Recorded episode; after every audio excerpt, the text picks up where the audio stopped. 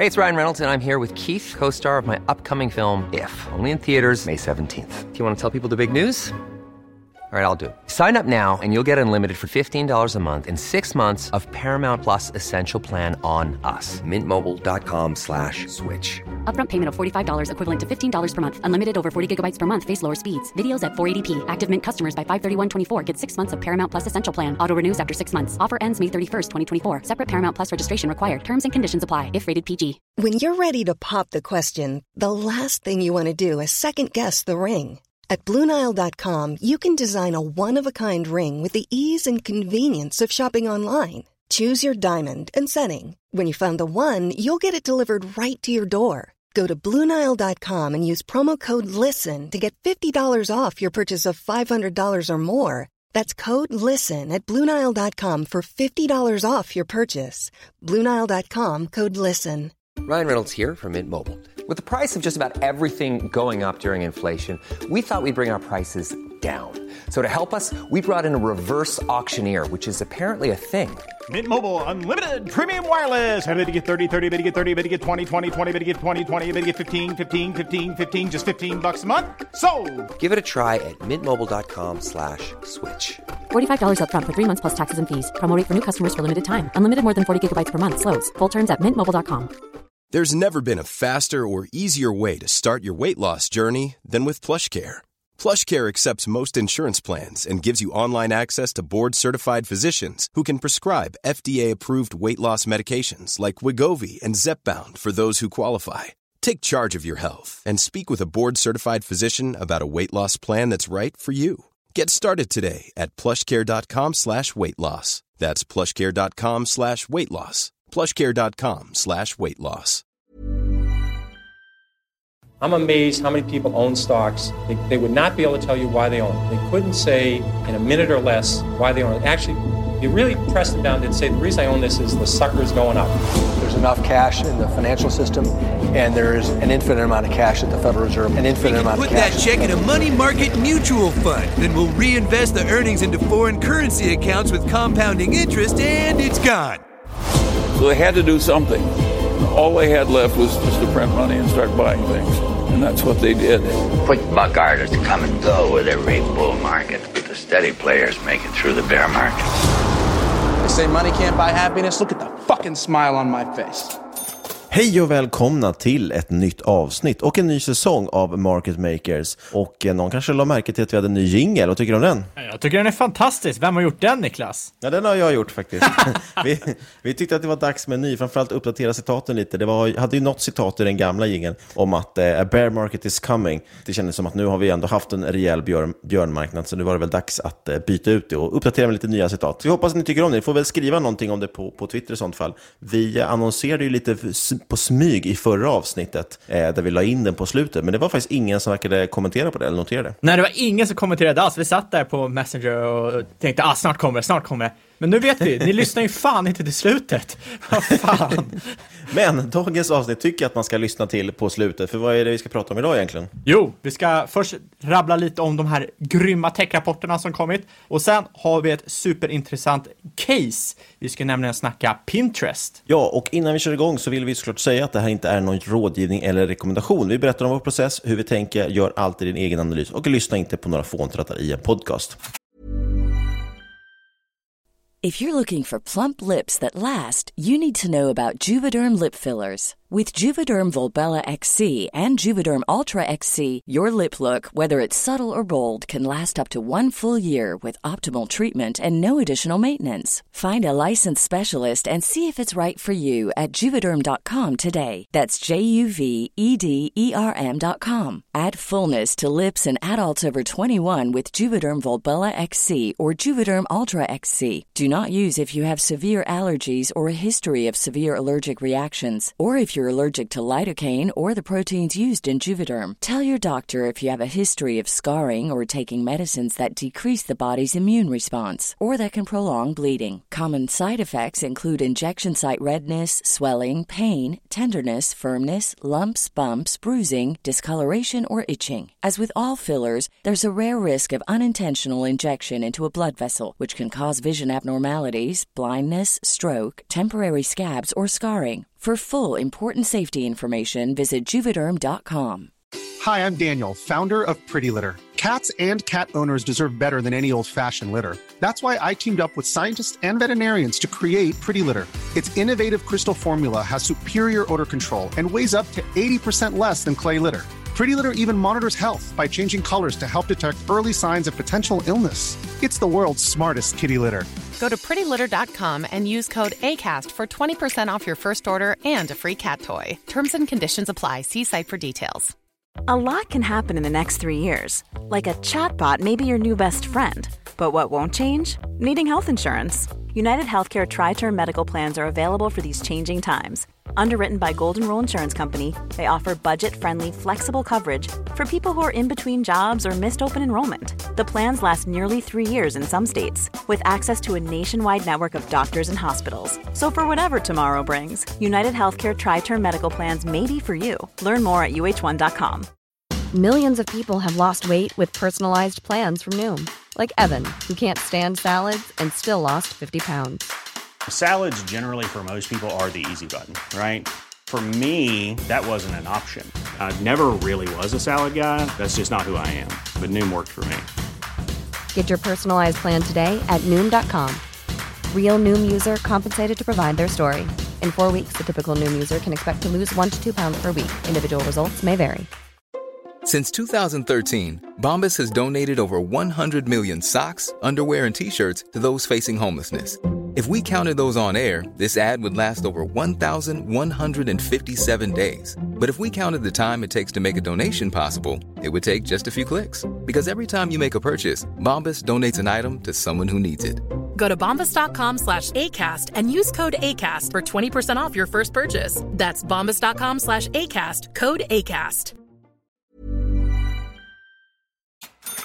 Ja, vi kan väl börja med att diskutera lite kring de här tech-rapporterna, för det har ju blivit otroligt tydligt att det är tech som är vinnarna. Det visste vi ju redan sedan innan, men det har ju accelererats och visats än tydligare, måste jag säga, av eh, corona och, och hur det liksom har påverkat alla bolag. Eh, det är bara att titta på de fantastiska rapporter som har kommit in. Och jag såg också drygt 300 nu av S&P 500, alltså det amerikanska indexet, bolag där har rapporterat. Och vinsterna är ner faktiskt för året, 10% jämfört med förra året. Men trots allt är ju framförallt Nasdaq indexet men även S&P 500 uppe på positiva nivåer. Så bryter man ner och kollar på vilka komponenter egentligen är som bidrar mest till uppgången, då är det ju de här 5G-aktierna, alltså Facebook, Amazon, Apple, Microsoft, Netflix och Google. De här stora techjättarna som nu faktiskt nästan allihopa väl är, är över, värderade till över en biljon dollar. Och de växer så det knakar, de levererar otroliga siffror. Jag tror att till exempel Amazons omsättning växte 40 procent eller något sånt, trots att hela världen i princip står stilla. Eh, och det här säger någonting om att det är liksom de som är vinnarna på det här. Och det säger också vikten av att äga rätt aktier, eller åtminstone om man ska äga en indexfond, äg rätt index. Och i det här fallet då är det ju Nasdaq man ska faktiskt eh, äga i sånt fall. Ja, det visar ju framförallt på kraften på de här eh, asset light-bolagen som det känns som det enda vi har käbblat om hela, hela våren, i alla fall sedan corona eh, slog till, visar vilken otrolig kraft det finns att slippa sitta och investera i hårdvara eller i fastigheter eller whatever, utan du har en stor upfront-kostnad och sen är det bara eh, skala upp det här till i stort sett noll eh, marginalkostnad. Och det är ju inte bara de här Facebook, Apple och Amazon som tryckte bra rapporter. Det var ju verkligen superrapporter. Såg jag även till exempel Shopify som eh, växte 100% year on year. Så det är en fantastisk, det är en helt otrolig tillväxt trots att det redan känns som det var eh, inprisat så stack ju aktien iväg, iväg 10% på det. Såg ju Spotify, de ökade sina aktiva användare med 29% year on year. Och eh, så, så, så jag tror verkligen just nu, det, det, it's the time of, for tech. Och jag hoppas verkligen inte att det här blir någon uh, soundbite för uh, IT-bubblan. ja, det är här vi sätter 2. toppen, när vi, när vi jinxar allting. ja, det, det, det, känns så ibland att man, uh, det, det, är nu, det är en ny tid, det är en ny tid, men Nej, man, man ser det är otrolig kraft i de här bolagen och just nu känns det som eh, något kan stoppa dem. Det, jag såg Warren Buffett blev ju frågad om vad han tyckte om, att, att, om de här eh, Amazon och Google och liknande, om han tyckte de var dyra. Och eh, han sa ju nej, han tyckte inte de var dyra med tanke på den extrema konkurrensfördel de har på marknaden, att de inte behöver investera i någonting. Om du tog eh, AT&T eller eh, liksom de stora bolagen 50 år sedan, oljebolag och, och så vidare, ett Betlehem Steel och liknande. För att du ska kunna skala upp det bolaget, för att kunna starta en fabrik, tjäna in massor med pengar, tre, fyra år senare starta upp en ny eh, fabrik och så vidare. Du har inte det nu. Det, det innebär ju i stort sett att när du väl får rullning, du skalar exponentiellt. Och eh, ja, det är det jag tror vi ser någon typ av brytningspunkt nu, att det kanske lossnar för väldigt många människor som sitter och kollar på de här bolagen, någon slags gammaldags, eh, gammaldags eh, mikroskop och inte riktigt förstår vilka otroliga nätverkseffekter och skalfördelar de här typen av bolag har. Du skrev ju en väldigt bra tråd om det här på Twitter som var väldigt uppskattad. Det är kul också att du har blivit väldigt aktiv nu på Twitter, så det måste man verkligen gå in och följa dig. Och det finns ju en länk till din Twitter i eh, avsnittsbeskrivningen och vi kan förstås också lägga in en länk till den Twitter-tråden. Där beskriver du ju väldigt mycket om de, ja, men var skalfördelarna kommer ifrån egentligen, vad de beror på och hur, hur det här har förändrats i grunden. Det som dock är intressant nu också, som, som lite har lossnat för mig i alla fall, det är också hur man börjar äntligen förstå lite, kommer man på lite tankar på hur man ska kunna räkna på de här bolagen som inte gör någon vinst. För tittar man på de här FANG-bolagen och Famge och alla olika akronym de har, de är ju extremt lönsamma. Eh, de växer starkt men de är också lönsamma, vilket gör att det, det går faktiskt att titta på P-tal. Sen kan man tycka att P30 är dyrt, till exempel för Alphabet. Men med tanke på tillväxten de har och så vidare så, så är det, tycker inte jag i alla fall, egentligen så himla dyrt. Men det blir svårare de här, många av de här bolagen vi har pratat om under eh, eh våren och som vi även kommit upp ett idag. Alltså vi har pratat om de här Alteryx, Datadog, Fastly och allt vad de heter som har otroliga omsättningstillväxt. Men de har väldigt sällan vinst på sista raden för att de återinvesterar i företaget. Och jag ska ta upp ett exempel när vi går in på Pinterest, lite hur man kan räkna, liksom. väldigt, väldigt förenklat förstås, men man måste ju försöka göra någon form av sådana modeller för att åtminstone få ett hum snabbt om så här, är det ett bolag som ens är intressant att, att titta vidare på. Liksom, kommer de kunna tjäna pengar och, och hur dyrt skulle bolaget vara då? Tittar man bara på EV-sales eller, eller price to sales som många gör så blir det så svårt. Det, det, det liksom ser helt sjukt ut på många bolag. Absolut, det är nästan som man får räkna baklänges, tänka, ah, men hur dyrt är det nu och om det når den här typen av värdering, liksom, kommer man ens komma upp i någon typ av tillväxt framöver? Är det allting inprisat? Men, ja, men, men det man, jag har gjort till exempel, jag har ju räknat en del på bara, man, man får förutsätta lite så marginaler och tänka lite, okej, okay, men om man skulle kunna göra vinstmarginaler, då skulle du få ut ungefär det här och det här. Hur skulle det se ut framåt? Vad skulle det ge för P tal PEG-tal och så vidare? Eh, sen måste du förstås ha då en margin of safety som du lägger på det, det vill säga att du justerar till där, för att det, de gör ju inte de pengarna på riktigt, men det, det säger ändå någonstans om ungefär det värderat kan jag tycka. Absolut, och jag, jag gör ju liknande grejer. Jag kanske kollar på något eh, moget SaaS-bolag, kanske Microsoft eller Adobe eller liknande, och Eh, så jämför jag det med det bolaget jag vill värdera, till exempel Alteryx eller Datadog. Och så tänker jag att ah, om fem år, då kanske de är mer moget, liknande stadium där Microsoft är nu. Och så får man räkna baklänges hur mycket de måste växa för att ha samma värdering, men samtidigt komma upp till de kraven du behöver i, eller vill ha i ett tillväxtbolag det man ändå kan få ut av de här enkla räkneexemplen, det är i alla fall få en, liksom, en känsla på ett annat sätt. Man har ändå en liten magkänsla kring P tal och sådär. Då kan man ändå få en magkänsla för vad som är rimligt och inte vad som är inprisat. För det, då kan man ganska snabbt se att en, en del fantastiska bolag, eh, och en del mindre fantastiska, men en del fantastiska bolag som växer väldigt starkt eh, och som är väldigt hypade, det är liksom sinnessjuka värderingar. Vi kan bara som ett exempel, bara för att ta någonting som är lite hett och som folk kommer skicka en massa kritik för. Vi tar Tesla till exempel, som nu faktiskt gör vinst. De gör ju två kronor ungefär eller 2 dollar ungefär per aktie, 1,9, vilket ger ett P-tal på 764. Eh, men även då, jag, jag gjorde någon snabb räkning på det, jag har inte siffrorna i huvudet nu, men då, då räknade jag ändå, liksom, okay, vi extrapolerar samma tillväxt som de haft senaste åren och sen skulle de ha liksom marginaler som, som slår alla andra biltillverkare med hästlängder. Ja, då skulle de fortfarande ha kanske liksom P100 om fem år. Och jag vet inte, det är klart att de kan ju då ha ännu bättre tillväxt än så, eller ännu bättre marginaler eventuellt, men det är väldigt, väldigt mycket som är inprisat i det man ska vara medveten om där. Eh, det krävs väldigt, väldigt mycket för att kunna leverera leverera på den prislappen man har idag. Medan andra bolag, typ tar vi Pinterest som vi ska prata om idag, slår man in en samma typ av kalkyl på dem så ser det ganska billigt ut redan nu. Liksom. Verkligen. Och, men, men jag tycker inte man ska sticka under stolen med att många av de här bolagen, de, de blir ju per automatik mer story stocks än sifferstocks, om man kan säga så. Helt och du, du, måste ju verkligen kunna se framför dig hur det kan utvecklas. Och, eh, men det, det blir ett gissningsspel och det här du antingen kan ha extremt rätt gissade rätt på Amazon för tio år sedan innan de var superheta, innan AI var en riktigt het grej, innan ens Facebook var noterat. Ja, då har du ju fått en jäkla bra eh, tillväxt på den, på den resan. Men samtidigt kan du ju också slå väldigt, väldigt fel eftersom du inte har riktigt något att räkna på och det blir nog väldigt lätt att lura sig själv. Det är, nog, det är mycket lättare att bli kär i en storystock än, eh, än eh, ett aktiecase som man eh, handlar rent på siffror. Och det är vissa av de där SAS-bolagen som är väldigt svåra att, att räkna hem utan att, det är lite magstarka värderingar på många. Det som är ganska intressant dock, det är ju att det finns otroligt många spännande bolag just nu. Jag tycker det känns som, jag vet inte om det är bara en själv som har vidgat sina vyer eller någonting, men det känns som bara för ett år sedan så, så, fanns det, så har det kommit så extremt mycket mer spännande bolag. Eh, och vi ska försöka ta upp, vi har mycket planerat, det känns som att man kommer inte ens hinna med hälften under den här hösten, men vi har massvis med spännande bolag som ligger på listorna eh, över bolag vi vill gå igenom. Och det är några kända, väldigt kända bolag som folk kommer känna igen, men vi har också faktiskt börjat hitta en del spännande, tycker jag i alla fall, som är lite andra grejer. Norden, spelutvecklare och så. Jag har hittat en hel del polska bolag som kan vara intressanta, där man dessutom hittar lite bättre prislappar också. Det tycker jag. Jag tycker 2019 och slutet på 2018 såg man extremt många bolag som gick lite under radarn eh, när de noterades. Och jag kanske inte fick upp ögonen direkt för de här, men när man väl fick upp ögonen så var det liksom, oh shit, vad händer här? Och så hittar man till nästa och så nästa.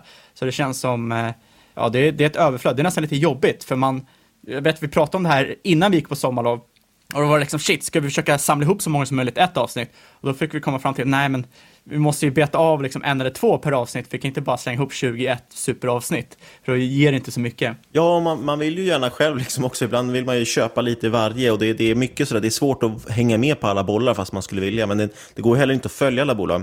Och det här är det jag tycker har varit det som har färgat kanske 2020 mest av allt, tycker jag, framförallt efter corona när det har fått en så otrolig återhämtning. Och det är att det är så extremt mycket FOMO, alltså fear of missing out. Man ser så extremt många som presterar extremt bra, det finns många aktier som drar flera hundra procent, ibland tusentals procent. Och det är så lätt att man gärna vill dras med och vara med i allt. Vilket gör att man, faller man för det så hoppar man liksom fram och tillbaka med olika story stocks som du säger. Men man oftast prickar man snarare kanske toppen och så tappar man allting.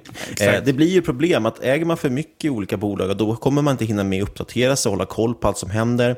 Eh, går något ner en dag och du är inte säker liksom på, på din värdering, din ståndpunkt och ditt, ditt case, eh, ja då kommer du bli orolig för att ett bolag faller som Evolution Gaming som är en riktigt het aktie som väldigt många skriver om och väldigt många äger, eh, som jag själv äger och gillar väldigt mycket. Eh, den gick ner 10% här på en dag. Ja, då är det jättesvårt att veta, okay, hur ska jag ställa mig till det här? Om man inte har räknat på det, inte har ett pris på det ungefär och en känsla för det, ja, då, då, då vet man inte man, hur man ska agera i sånt fall. Och då är det lätt att man säljer istället för kanske köpa som man kanske borde göra. Då. Absolut, men det stod du ju i SAS-bolagen nu under sommaren också. Du såg ju någon liten minisättning på typ 20% i många av de här bolagen. Det har ju reboundat nu helt, men jag tror att det, det är ändå tillräckligt för att skaka ut många som kanske inte fokuserar portföljen tillräckligt mycket och kanske hoppa på de här populära aktierna man ser på Twitter och olika forum i hopp om att ja, hänga precis, med. Man har, man har framförallt köpt dem för att det tycker det låter spännande, men man har ingen aning egentligen om värderingar och sånt, vilket gör att faller ner lite grann, då blir man orolig och så säljer man ut sig. Det som är svårt är liksom, jag, jag har ju övervägt det här lite, att man kanske skulle äga lite av varje intressant bolag man springer på. Man köper lite här, köper lite där, men problemet är att delvis så räcker ju pengarna inte till till slut. Det finns ju för många spännande bolag och sen blir det väldigt spretigt. Jag tror dessutom faktiskt, jag är väldigt övertygad om det, speciellt med tanke på hur, vi har sett hur det har gått för Magnus Andersson Andersson som har gästat podden nu två gånger. Eh, koncentration tror jag är en väldigt stor framgångsfaktor. Hittar man några riktigt bra bets och kan hålla sig dem. Jag skulle egentligen vilja ha färre bolag i min portfölj, men ändå eh, försöka verkligen så mycket jag kan med att koncentrera. Jag tror att det är en framgångsfaktor. Jag tror man ska satsa ganska tungt i sina bästa bets, dock inte aldrig gå all in och aldrig liksom egentligen gå ner under kanske fem innehav för att det blir ju för, eh, man tar extremt stor bolagsrisk i varje.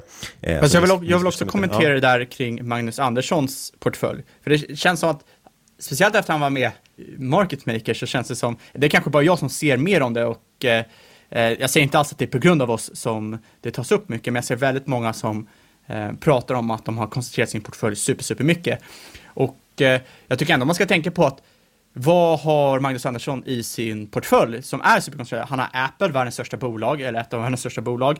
Han har LVMH, ett svinstort konglomerat. Han har Evolution Gaming som är en eh, eh, ett large cap-bolag. Sen har han ju Netflix också. Och så har han Netflix, ja. Och det är också, det är ett fangbolag. Och jag tror även en position i Novavax som har väl gått 2000 procent eller något i år. Ja, exakt. Men det jag vill säga att han äger liksom fyra av de största, liksom finaste, stabilaste bolag, eh, stabilt kan man inte säga, men fyra väldigt högkvalitativa bolag.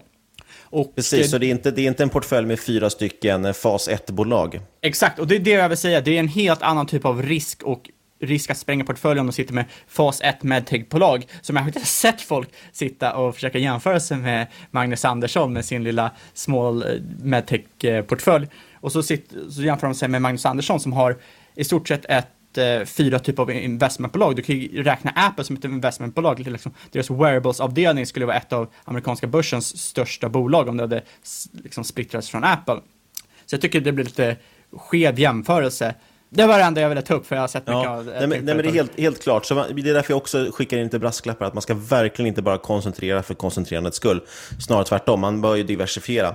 Eh, och det jag tror i alla fall, det är en bra, en bra lösning, tänker jag, på det här med FOMO. Det är ju att man istället kanske går in och äger fonder eller trackers som ger exponering mot liksom, ett knippe med spännande bolag. För då behöver man inte hålla lika mycket koll själv. Det kan också vara ett klockrent komplement till att okej, men jag har mina stockpicks här. Låt säga att jag har gjort en koncentrerad portfölj med 5-10 bolag, någonting som jag verkligen tror på. Sen får man, jag tror det är klokt att komplettera det med några fonder liksom som, som hittar spännande bolag.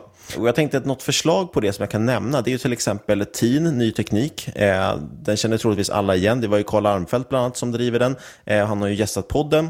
Jag tror de Eh, vi TIN, väl- jag tror de hette TIN. Ja, TIN eller TIN eller någonting. Det är någonting med teknik i Norden eller något, något i den stilen står det för. Det är i alla fall Karl Armfelt och hans kollega Erik Sprinkorn. Eh, det vore kul faktiskt att få med Erik också i podden. Det känns som Karl är den som syns mest i media. Den är i alla fall fullmatad av spännande teknikbolag. Jag kan ju nämna någon, några kort här. De har ju till exempel, några av deras största innehav är ju Embracer Group, Take-Two Interactive, eh, Stillfront Evolution. De gick ut häromdagen och presenterade li- liksom förändringarna i portföljen och nämnde då att Advinta som ett norskt bolag som de hävdar är, jag tror att det är Schibsted som äger dem och de hävdar att det var det mest spännande bolaget i Norden just nu om inte jag missminner mig. Ja. Men ni känner ju igen namnen här och att det är verkligen, liksom, det är ju de som har varit vinnare eh, under eh, den här våren.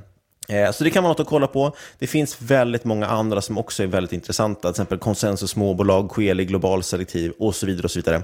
Sen tänkte jag faktiskt nämna här lite, om man vill gå in lite mer på riskskala, då finns det faktiskt en intressant tracker på Avanza som jag nyligen upptäckte, som endast har typ sex stycken ägare dessutom.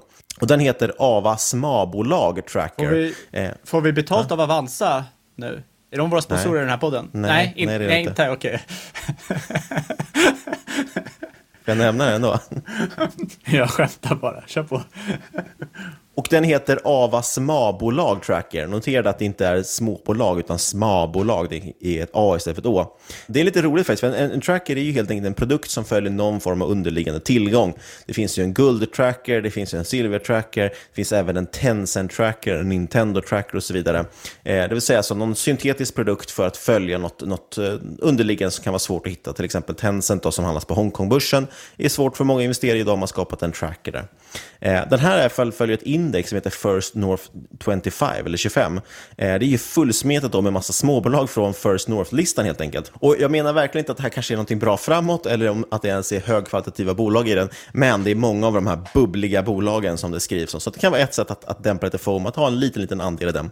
Sen utöver den här tracken och, och även de här fonderna jag nämnde, så finns det säkerligen massvis med andra aktivt förvaltade fonder som kan vara intressanta. Ni får jättegärna mejla in tips faktiskt till podcast.marketmakers.se. Det vore kul att höra om eh, vilka är era favoritfonder är som man kan grotta ner sig lite i dem. Och ibland faktiskt kan man hitta bolag också vid den vägen genom att titta på vad de investerar i eh, och eh, titta om det är intressanta bolag helt enkelt. Det Niklas egentligen vill säga är att han kommer härmed ut som indexkramare. Verkligen inte index, vi pratar ju om, om aktivt förvaltade fonder. Ja, I och för sig då den här tracken börja följer ju ett index, men Det, det, precis, det börjar med en aktiv förvaltad fond och sen är man där. Inkörsporten till index. Gateway, gateway fund. Men Niklas, bara lite snabbt, eftersom vi pratar om Facebook, Apple och Amazon. Eh, det kom ju ut lite nyheter häromdagen om, om att Microsoft ska köpa upp det här kinesiska social, eh, social media-bolaget TikTok. Vad tycker du om det? Men det är helt märkligt. Framförallt är hela förfarandet sjukt. Nu såg jag faktiskt idag, drog, det ut eh, rykten också om att Apple var involverade i den här diskussionen också, skulle, kanske skulle köpa det. Eh, om vi ger lite backstory först, så är det ju TikTok, ägs ju av kinesiska ByteDance. Eh, de köpte ju för övrigt upp Musical.ly, som säkert flera känner igen. Det var ju också en tonårshit, den appen. Det köpte ByteDance upp, slog ihop det med TikTok. Det är ett videoformat, eller det är en app egentligen som har små korta videos som loopas och det är lite musik på och sådär. Där har du återigen skrivit en riktigt bra tråd som man kan kolla upp också. Men eh, det intressanta är då, då att eh, det är ByteDance, den här appen som ByteDance har gjort, TikTok, är ju extremt full av hål och säkerhetsbrister. Eh, och framförallt är man väl orolig att de plockar ut väldigt mycket data, framförallt då om ungdomar, och att det här slussas vidare till kinesiska staten. Om det är sant eller inte vet vi inte riktigt, men det är mycket som, som tyder på det, eller som man oroar sig för i alla fall. Några länder har till och med gått ut och förbjudit appen redan. Och det som kom fram nu var ju att eh, Trump gick ut och sa att ja, men vi ska förbjuda den här i USA också. Det här är en, en app som är ett säkerhetsrisk för landet. Eh, och enda, enda sättet för dem att få fortsätta agera och fungera, finnas i USA är ju om de blir uppköpta av ett amerikanskt bolag. Exakt. Då kom det fram att Microsoft, eh, det ryktades om att de var intresserade av att köpa, de gick ut och bekräftade att vi vill, vi vill gärna köpa TikTok. Nu ryktas det även om att Apple som sagt är med i diskussioner och vill köpa TikTok. Det här kan ju ses som en lite ful liksom, hostile takeover, något, att, att USAs president säger att vi kommer förbjuda appen om inte något av våra bolag köper det och sen får något bolag köpa det, eh, vare sig TikTok vill eller inte, eller ByteDance vill eller inte.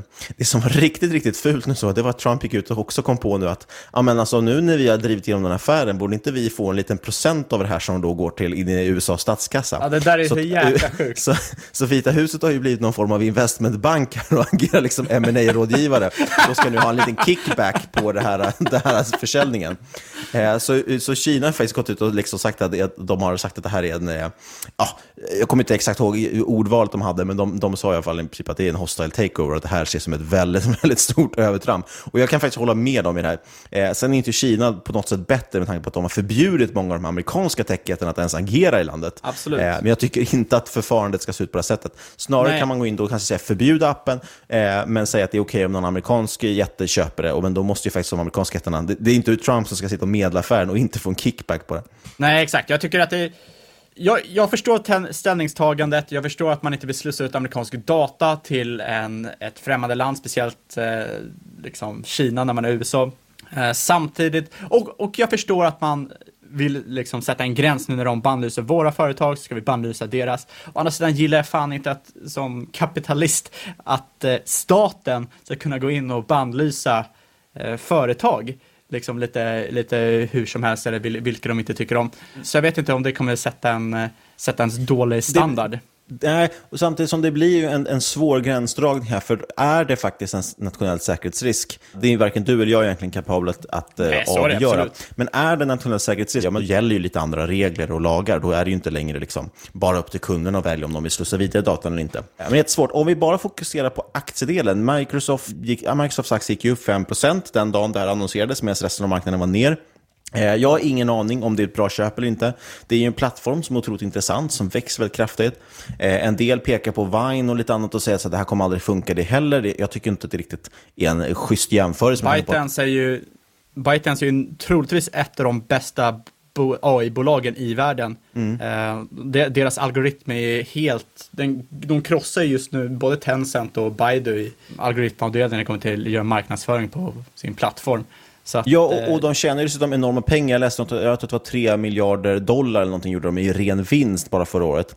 Eh, hur stor del av det som är TikTok vet jag inte. Däremot är det väldigt enkelt. Testar man TikTok så märker man fort hur pass eh, liksom, beroendeframkallande det är. Exakt. Men den stora frågan är väl snarare egentligen så här, vad är det för prislapp man betalar? Vad är det man kommer behöva göra för att appen ska räknas som säker? Och hur kommer man fortsätta utveckla den? Jag, tror, jag är tveksam till att ByteDance vill liksom dela med sig av allting som gör TikTok riktigt bra. Så jag vet inte, det svårt att avgöra. Men å andra sidan får man väl lita på ledningen här i Microsoft. Om de är intresserade av att köpa det så, så ser väl de ett värde i det. Ja, det, men exakt. Jag tycker det där är svårt för att jag tror TikTok är en väldigt värdefull plattform.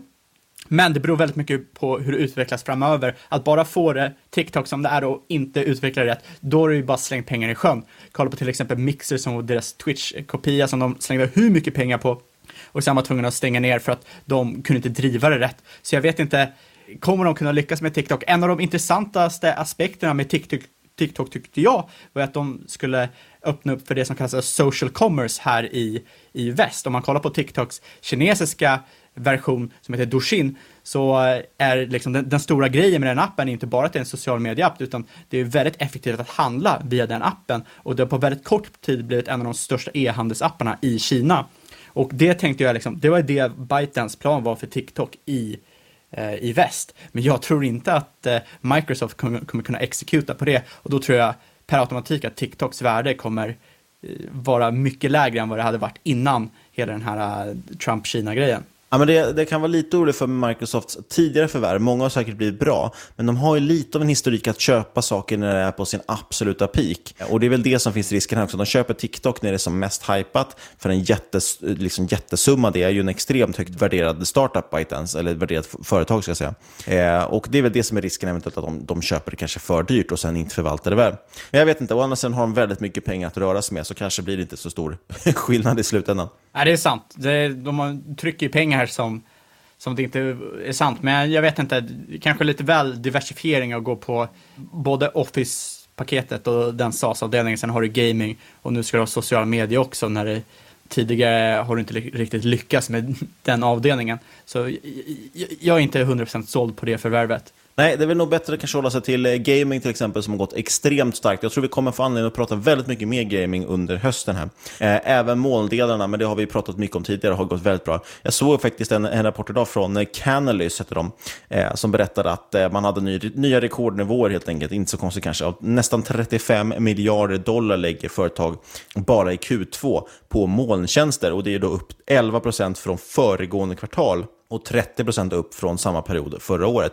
Det är ju extrem tillväxt i molnprodukter just nu. Föga förvånande kanske. Nej, absolut inte. Och eh, alltså, helt ärligt, vi var ju överens om att det här, eh, speciellt efter man såg Q1, bara, ah, men det här kommer ju fortsätta eh, takta på, men den otroliga tillväxt molnbolagen har haft, jag tror det har slagit alla med häpnad faktiskt.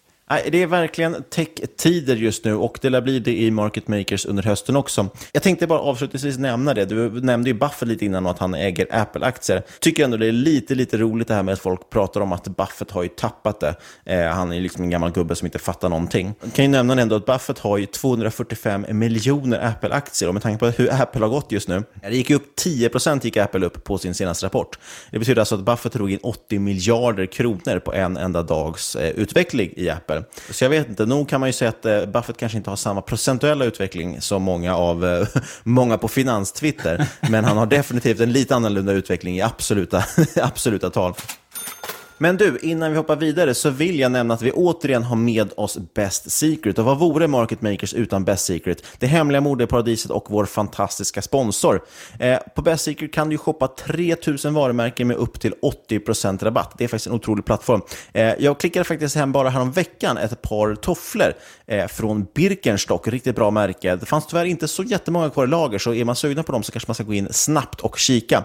Eh, men det är faktiskt rätt otroligt. Trots corona, trots allt vad det är, så kom de här fram på, jag tror det tog tre dagar ungefär, så hade jag dem i, på, i brevlådan. Otroligt smidigt. Och de var framförallt eh, 60% billigare än butikspriset. Det är rätt otroligt. Så nu kommer det fram, du har blivit en vänsterpartist. Eller en landstingsarbetare. Själv klickade jag hem riktigt fina skjortor från ett svenskt märke som vi tyvärr inte får nämna. Jag klickade hem Patagonia-flisar. Du vet sådana här som man ser riktigt dryg ut på avstånd, men folk vet att man är rik. Jag klickade hem Klassiska WC-västen. Eh, WC-västen, Patagonia-jacka, eh, Naparigi-jacka som man kan hänga med kidsen på Söder. Du vet, jag, jag shoppade för 8-9 tusen, men det kostade mig bara 4 tusen. Det är faktiskt rätt fantastiskt. Det är otroligt bra och går man in idag dessutom så har de The Wheel of Summer som man kan gå in och snurra på. Då kan man till och med ha möjlighet att vinna ytterligare rabatter och till och med en riktig jackpot. Jag vet tyvärr inte vad den jackpoten innebär för jag hade aldrig vunnit den. Eh, det är någon lycklig sate där ute som kommer vinna den. Jag gissar på att det kommer bli väldigt, väldigt roligt för den personen. Men hur tar man del av allt detta? Då? Jo, man går in på bestsecret.se slash marketmakers och så registrerar man sig. Det är nämligen krav på medlemskap, men det är ju förstås gratis att bli medlem och det blir du via länken bestsecret.se marketmakers. Precis, och den länken ligger såklart i avsnittsbeskrivningen också. Och vi säger stort tack till Best Secret. Men du, vi ska ju faktiskt försöka hinkla in ett case. Vi sa ju att vi har väldigt mycket case på listan, så vi, vi får väl lika gärna dra plåstret på en gång här och prata lite om Pinterest, som jag faktiskt var helt övertygad om att vi hade tagit upp i podden tidigare, men det är ett C vi har pratat om och det är ju något helt annat. Ja, det är faktiskt väldigt många bolag vi tror att vi har tagit upp som vi säger, äh, vi har inte tagit upp dem alls. Så här kommer Pinterest och eh, Ja, många såg väl säkert vad som hände med Pinterest efter de lämnade Q2-rapporten. Stängde plus 36 procent på börsen den 31 juli. Och eh, det, kan man, det kan man ju nog alla hålla med om att det är en jäkla fantastisk endags eh, raket. Och den kan nog förvåna det, för tittar man bara på, på rubriken så var det att omsättningen ökade 4% year over year. Och det är inte jätteimponerande. Men det stora här var ju förstås att månatliga användare, alltså MAU, det växte ju med närmare 40% över ett år. Eh, och det är väl det som är Pinterests stora grej, att man måste nå, delvis börjar man nå till extremt många användare, vilket gör det lättare att monetarisera de här användarna, alltså tjäna mer pengar på dem. Och man är ju extremt lågt där jämfört med till exempel Facebook och så vidare. Så kan man börja tjäna mer på de här användarna, då kan man få en explosiv tillväxt också i vinst. Eh, men vi kanske ska börja, vi kanske ska ta ett steg tillbaka och berätta vad Pinterest är för någonting. Är det något du använder förresten? Det är inget jag använder, men min eh, kära flickvän använder det. Och eh, jag vet att eh, det är många kvinnor som använder det, för användarbasen är ju faktiskt främst kvinnor. Det är 70% kvinnor som använder det här eh, det här sociala nätverket för att spara, organisera och dela bilder, videor, eh, idéer, allt, allting som kan vara intressant. Och eh, för att riktigt förstå vad det är för någonting så kan jag tänka er någon typ av scrapbook eller en sån där tavla med små nålar, det är en sån här eh, korktavla som många hade när de var små, när man satte upp bilder och grejer. För det är i stort sett det Pinterest är, fast i onlineformat. Man skapar sådana här boards som man kan pinna fast saker man tycker är fint och så skapar man olika boards beroende på om man har liksom recept eller om man hittar fin konst eller outfits man vill ha och som man vill komma ihåg. Resedestinationer är också supervanligt. Det är helt enkelt en, ett social media för att hitta och dela inspirationsmaterial. Jag har använt Pinterest lite grann, dock väldigt lite och mer sporadiskt. Men jag har, om jag går in till exempel och tittar vad jag har för boards, då kan jag se till exempel gjorde jag en när vi eh, flyttade senast och vi skulle renovera. Ja, då tog jag ju och letade upp massor med bilder på saker jag tyckte var snygga. Inredning, detaljer, sånt som var snyggt. Samlade dem i ett board för att liksom få en, man får ju någon slags moodboard också, eller en känsla där man ser över sig, okej, okay, men det här är ungefär det jag tycker är snyggt. Jag gjorde faktiskt, jag har också någon liknande sån med, med kläder också, där jag försökt plocka ihop, så här, fastän försöka få en bild själv, så här, ungefär vad är det för stil man tycker är snyggt egentligen. Är det någonting som är sammanhängande här och se bilden bredvid varandra. Så jag tycker som du säger, det här med att tavla man pinnar upp saker på är ett ganska bra exempel. Men förr i tiden behövde man ju sitta och klippa ut det i, i tidningar. Klippte man ut bilder och så klistrade man ihop liksom och, och försökte få någon slags bild. Men idag kan du då plocka saker från allt möjligt. Men du kan också såklart göra liksom listor som du säger Plocka spännande recept, eh, roliga bakverk och så vidare, samla dem i en lista och då har du en slags att göra som du kan bocka av dem där.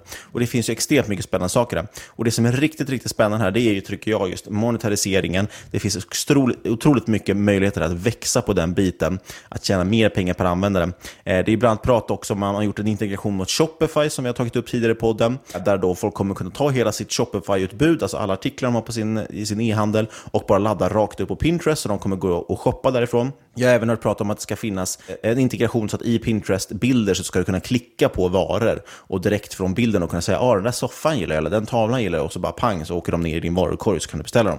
Yes, och det är i stort sett det som är eh, framtiden för Pinterest. Men let's not get ahead of ourselves. Eh, jag nämnde lite snabbt användarbasen, främst kvinnor och Niklas. 70% eh, är, är kvinnor. Och 30% är Niklas. 30% är Niklas.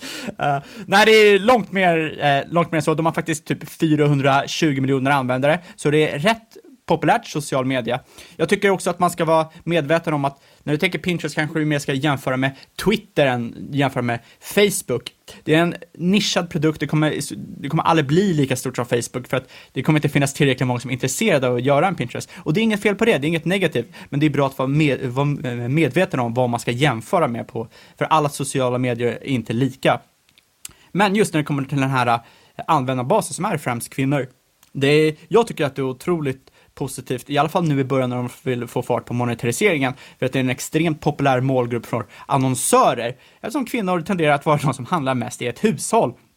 Och eh, dessutom så brukar användarna på, Pinterest, eh, på Pinterest browsa efter det de faktiskt vill köpa. Och en studie från 2016 fann att 93% av Pinterest-användare använder plattformen för att planera framtida köp. Så exakt mm. det du säger Niklas, att man sitter och eh, slår ihop eh, bilder på kanske en outfit eller vad som helst. Ja, och det här tog ju faktiskt eh, Motley Fool, tror jag det var, i en av deras poddar tog upp det här väldigt, väldigt tydligt. Precis som du säger, och den här studien såg också att det är ganska stor skillnad i olika plattformar. När jag går in på Twitter till exempel, så går inte jag in på Twitter med avsikt att köpa någonting, utan jag går in för att läsa och få information, vilket gör att Exakt. annonserna blir inte riktigt lika kraftfulla. Samma sak tycker jag på Facebook, även om det kan skilja sig. Däremot när jag söker på Google, det är därför den plattformen är så, så fantastisk, för att där går jag oftast in och söker, då vill jag ju ofta kanske söka fram något som ska köpas. Eller man går in på Amazon och så vidare. Och Pinterest är precis samma sak. Det handlar ju nästan bara om konsumtion. Det handlar om inredning, eh, recept, eh, olika liksom, outfits och grejer.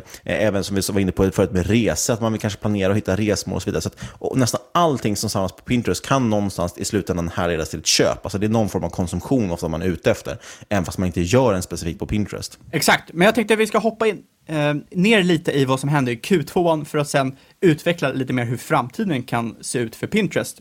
som du sa, eh, de växte bara 4%, eller växte bara omsättningen 4% globalt. Man kan ju tänk, tycka att de här är, det här är negativt, men det man faktiskt såg var att det var en extrem expansion internationellt där man växte över 70%. Så Pinterest börjar skifta från att vara väldigt amerikanskt, eh, USA-centriskt till att bli en mer internationell produkt. Så såg man också att eh, den här ad-tillväxten, alltså det som företag spenderar på ads på, eh, på Pinterest, växte faktiskt under andra kvartalet och att små och medelstora företag stod för cirka 50% av omsättningen. Och det tycker jag är extremt intressant när man tar hänsyn de här eh, Shopify och Pinterest-integrationen som Niklas nämnde tidigare. Eftersom det är många små och medelstora företag som använder just Shopify, så det blir en väldigt eh, kaka på kaka dubbeleffekt där. Men också det absolut viktigaste, det är ju att de här aktiva användarna växer, för de, det är de som lägger upp för att framtiden ska bli vinstdrivande för att man ska kunna monetarisera sin användarbas.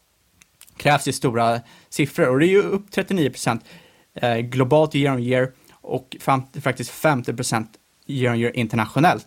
Och just den här starka användartillväxten, det tror jag verkligen, som jag sa, kommer bygga upp för en framtida monetarisering. För att eh, average revenue per user är relativt starkt just nu i USA, eh, 2,5 dollar, men det är nästan ingenting internationellt och ingenting globalt. Det är för att det är väldigt svårt att monetarisera eh, den globala publiken och det är inte någonting som bara Pinterest är svårt med. Kollar du Facebook så majoriteten av deras tillväxt kommer internationellt, men majoriteten av deras pengar kommer från USA och Kanada. Så det är någonting som Eh, är ett problem för alla sociala medier och det gäller i stort sett hur kan vi monetarisera den globala publiken på ett sätt som faktiskt funkar för dem. Och det här är det jag tror att eh, eventuellt Pinterest kan vara jäkligt bra på. Och när det kommer till aktiekursen, den har ju rusat iväg, den gick ju upp över 30% när Q2-rapporten kom, men den köps endast 50% över IPO-kursen, vilket det är inte så farligt eftersom det var ett eller två år sedan. Nej, och, och de har ju faktiskt varit ett riktigt tillväxtbra. De har väl varit noterade typ sedan 2019 eller någonting. men går man in på Börsdata och kollar så har de faktiskt fyra års eh, rapporterad tillväxt, man kan titta, eller omsättning man kan titta på. Och den har ju växt varje år med ett snitt på 37% per år. Exakt, och eh, som många av de här eh, annonsberoende bolagen som Pinterest är, så såg man ett stort fall i tillväxt i mars när det kom till annonsören, annonsören drog in pengar. Men som alla andra annonsbolag så stabiliserade sig tillväxten i april och sen har det tickat igång igen. Och man såg ett stor upprämtning i användare under Q2. Eh, man såg att användare vände sig till plattformen för att hitta recept för att laga mat hemma, eh, tips på hur man ska kunna jobba hemifrån, aktiviteter man ska göra hemma. Och som sagt så ökade ju eh, aktiva användare med 40% globalt year on year. Och men det, det som jag tycker är väldigt intressant med just det här, det är ju, det är ju lätt att man tänker sig, ja men det är klart att det ökade för att alla var ju hemma och instängda, men det kommer minska när de släpps ut igen. Men så var det inte, för att de här användarna som anslöt sig under Q2, när de var under lockdown och instängda hemma, har fortsatt haft en hög engagement på plattformen efter att lockdown släpper upp. Eh, och det, det, här tycker jag är otroligt intressant, otroligt viktigt. Ja, peak engagement var ju där i april och tidig maj och eh, det gick ju ner lite när lockdown slutade, men engagement är faktiskt högre nu än pre-covid-nivåer. Så att, inte så konstigt, in... för det är ju en bra plattform och eh, det, har ju bara, det som gör att lockdownen gör att man kanske återupptäcker den eller upptäcker den på nytt, men man kommer fortfarande bli kvar antagligen som medlem. Yes, och sen tycker jag också en väldigt eh, intressant grej att de har börjat sprida sig till yngre användare också. Och det är användare under 25, växte dubbelt så snabbt som användare över 25. Så att eh, den har ju varit lite, lite skewad mot en viss typ av användare tidigare, så det är jäkligt bra tycker jag att det Ehm, börjar bredda sig. Dessutom såg man ju också att i mitten på juli så var sökningar upp 50% year on year och boardskapande upp 40%. Så det känns ju bara som att det här accelererar eh, ännu mer nu, även efter corona. Och eh, det här med att det är mycket boardskapande, kan man tänka, ja vad spelar det för roll?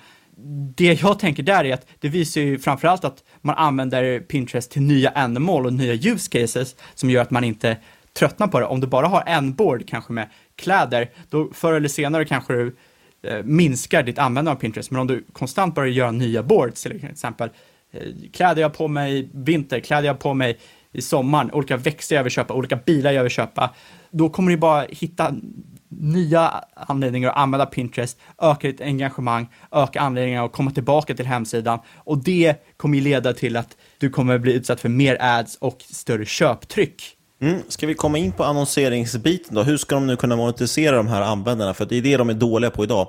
Eh, de är svaga på att monetarisera även amerikanska användare, men framförallt också internationellt som du är inne på. Det här är ett problem man ser överlag, överlag egentligen. Ja, exakt. Och jag tänker man kan dra lite, lite bakgrund till hur man faktiskt eh, liksom, tjänar pengar på annonser. För det är inte så att man bara eh, ett bolag knackar på och säger hej, jag vill köpa en annons på din hemsida för 100 kronor, som man gjorde förr i tiden. Utan egentligen är det att man har en annonsplats eller en eh, auktionshus där företag kommer och lägger bud på sin annons och priset. Det kommer liksom variera beroende på eh, vad man vill annonsera, när man vill annonsera, hur man vill annonsera, vilka man vill annonsera till. Och eh, i stort sett gäller det att ett företag kommer, de kommer med en budget och säger det här är våra tusen kronor, whatever, vi vill använda upp de här tusen kronorna eh, och att de ska fyllas på bästa möjliga slots. Och mycket av den här tillväxten i Q2 har kommit för att man har byggt ett ny så kallat autobid-verktyg som tillåter annons, eh, annonsörer att använda hela sin eh, annonsbudget mer effektivt och snabbare.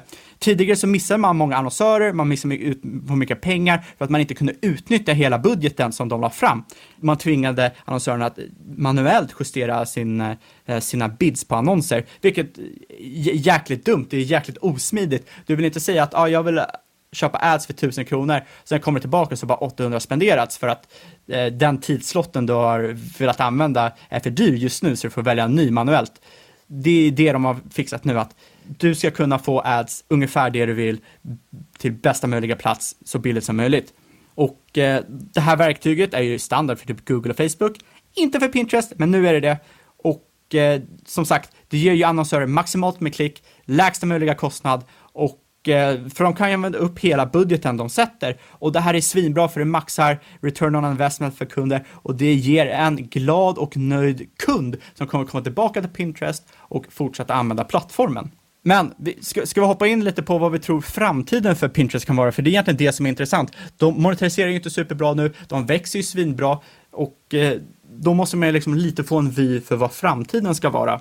Och eh, jag kan börja här. Eh, följer med mig på Twitter eller har man lyssnat på Market Makers så kanske man har hört att jag är väldigt intresserad, som jag sa tidigare i avsnittet, av så kallad social commerce. Och det är egentligen det e-handel som rör sig mot eh, social media-plattformar. Och man ser ibland att det här med Facebook Shops här i väst, du ska kunna handla direkt på Facebook eller direkt på Instagram. Ser populariteten i Shopify till exempel. Och eh, det har även varit extremt populärt i Kina, som jag sa. Eh, TikToks kinesiska version Douyin ja, de gör ju redan det här social e-handel och det är, det är ju bara en, en väldigt eh, effektivt sätt att handla på. Det minskar friktionen väldigt mycket, vilket gör att du kan sälja mycket lättare till dina kunder. Ja, och som Niklas sa så har de ju nu ett partnerskap med Shopify bland annat, där du kan importera din eh, hela Shopify-profil i stort sett. Och eh, det det här egentligen gör, om man eh, eh tänker lite, det är att eh, det som är intressant med Pinterest egentligen är att det tillåter window shopping, men mycket naturligare än andra plattformar. Eh, vi säger till exempel att det, det är väldigt många som går in på till exempel H&M eller Louis Vuitton eller vad som helst. Inte nödvändigtvis för att de vill handla någonting just nu, utan de vill se vad som finns där, få en idé vad de kanske vill köpa, eh, få, få en idé i huvudet för vad de skulle kunna vilja köpa framöver. Och det är exakt det du kan göra på Pinterest, men det är väldigt svårt att göra på, på andra plattformar just nu. I, I stort sett för att ofta när man är sugen på att köpa någonting så är det väldigt sällan att man vet exakt vad man vill köpa. Det är ofta att man går ner och tänker, ah, jag behöver en ny tröja, jag behöver en ny skjorta. Jag vet inte exakt vad jag vill ha, men när du ser vad du vill ha, ja, då vet du ju vad du vill ha. Och det här är lite uspen för om PIN ska gå in mot e-handel, att du väldigt, eh, väldigt snabbt ser det där vill jag ha, då kan du klicka in och köpa det istället för traditionell e-handel där du kanske sitter och scrollar efter tröjor för du vet ah, jag måste köpa en tröja. Okej, okay, där hittar jag någonting som var snyggt. Men ibland hittar du också inte någonting. Det blir en mycket mer eh, friktionslös eh, handelsupplevelse. Nej, men det, är, det är ganska naturligt ändå att, att man ser någonting som är snyggt och vill man köpa det snabbt. Där finns det ju en liten fördel kanske det här med att det finns bildsök på Google. Jag såg att även Tradera nu har lanserat ett bildsök, så man kan, då är det ju bara såklart begagnade saker, men det går faktiskt att söka på bilder och eh, se och hitta liknande annonser då, helt enkelt. Jag tror att det är framtiden. Man vill ju enkelt på något sätt kunna säga liksom att den där vill jag köpa och sen ta sig direkt till rätt affär som säljer. Jag räknar lite snabbt bara, jag kan bara dra som ett väldigt snabbt exempel på det här jag pratade förut med att man kan göra lite estimat på P tal och sånt. Och då ska man ju som sagt vara väldigt, väldigt medveten om att det här är extremt bristfälligt. Man, men det får ändå en liten, liten eh, försmak om ungefär vad man skulle kunna tjäna på ett sånt här bolag. Om man tittar på Pinterest fyra år tillbaka, de har ett kagge på 37 procent, alltså de växer omsättningen med nästan 40 procent per år. Det kostar runt 35 dollar när jag slog ihop det här, det kan ha förändrats lite under dagen. Eh, vi spelar in för övrigt på tisdagen 4 augusti kan vi nämna. Och jag bara utgick då, det kanske är alldeles för högt, men tittar man på liksom peers så kanske en vinstmarginal på 20-30 procent eh, borde vara liksom, eh, rimligt om man skulle vända till vinst. Men återigen sagt, man måste verkligen ha en stor margin of safety och det här är lite av ett blue skies-scenario. Men då skulle man bara idag, skulle man ha 30% vinstmarginal på dagens omsättning, då skulle man ha ett P tal på 58. Vilket då med, med liksom ett kagge på nästan 40% ger ett PEG tal på 1,6. Så det är en ganska okej okay, egentligen värdering om man hade gjort vinst.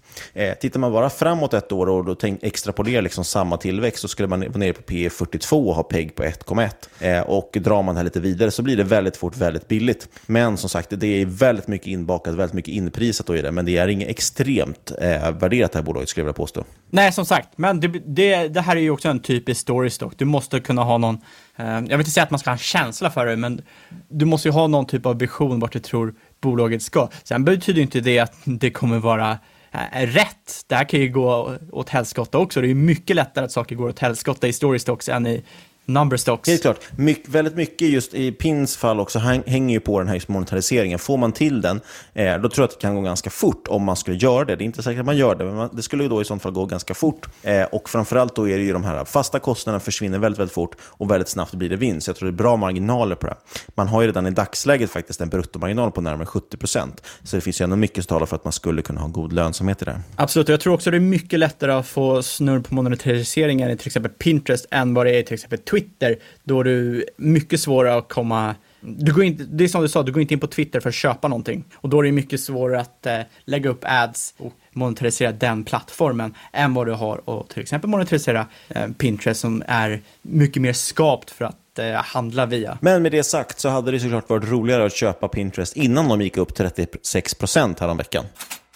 Och vi brukar ju dra en liten innehållsförteckning här. Vi har ju dock nämnt extremt många bolag. Spontant Shopify och även eh, Microsoft och Avanza äger jag som vi nämnde. Men det kan vara så att det är många, många fler som vi har intressen i här. Eh, det stora dock, huvudpersonen för dagens avsnitt var ju Pinterest. Äger du några Pinterest-aktier? För det gör inte jag, men jag är lite Jag äger inte heller Pinterest och jag önskar att jag hade gjort det när jag såg eh, rapporten komma ut. Men man kan inte äga allting. Men jag är lite sugen på om vi kanske skulle ta in det i vår gemensamma portfölj, men vi har inte dagsläget och vi köper in inte innan torsdag när avsnittet släpps i alla fall. Eh, med det sagt dock, kom ihåg att inget av den här podcasten ska ses som rådgivning. Alla åsikter är våra egna eller vår gäst och eventuella sponsorer tar inget ansvar för det som sägs i podden. Tänk på att alla investeringar är förknippade med risk och sker under eget ansvar. Men vill du snacka med oss så kontakta oss på podcast at marketmakers.se eller på Twitter at marketmakerspod. Och vi vill så återigen rikta ett stort, stort tack till Best Secret, vår fantastiska sponsor. Gå in på bestsecret.se marketmakers, länk finns i avsnittsbeskrivningen och sen så kan du klicka in och kolla vilka varumärken där som det finns otroliga rabatter på. Det är verkligen en väl eh, en tjänst vi kan rekommendera starkt. Och sist, men absolut inte minst, tack för att du har lyssnat kära lyssnare. Vi hörs igen om en vecka.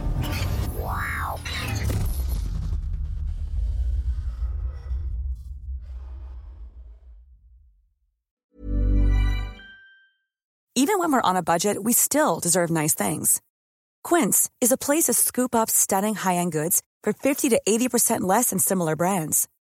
They have buttery soft cashmere sweaters starting at $50, luxurious Italian leather bags, and so much more. Plus, Quince only works with factories that use safe, ethical, and responsible manufacturing. Get the high-end goods you'll love without the high price tag with Quince.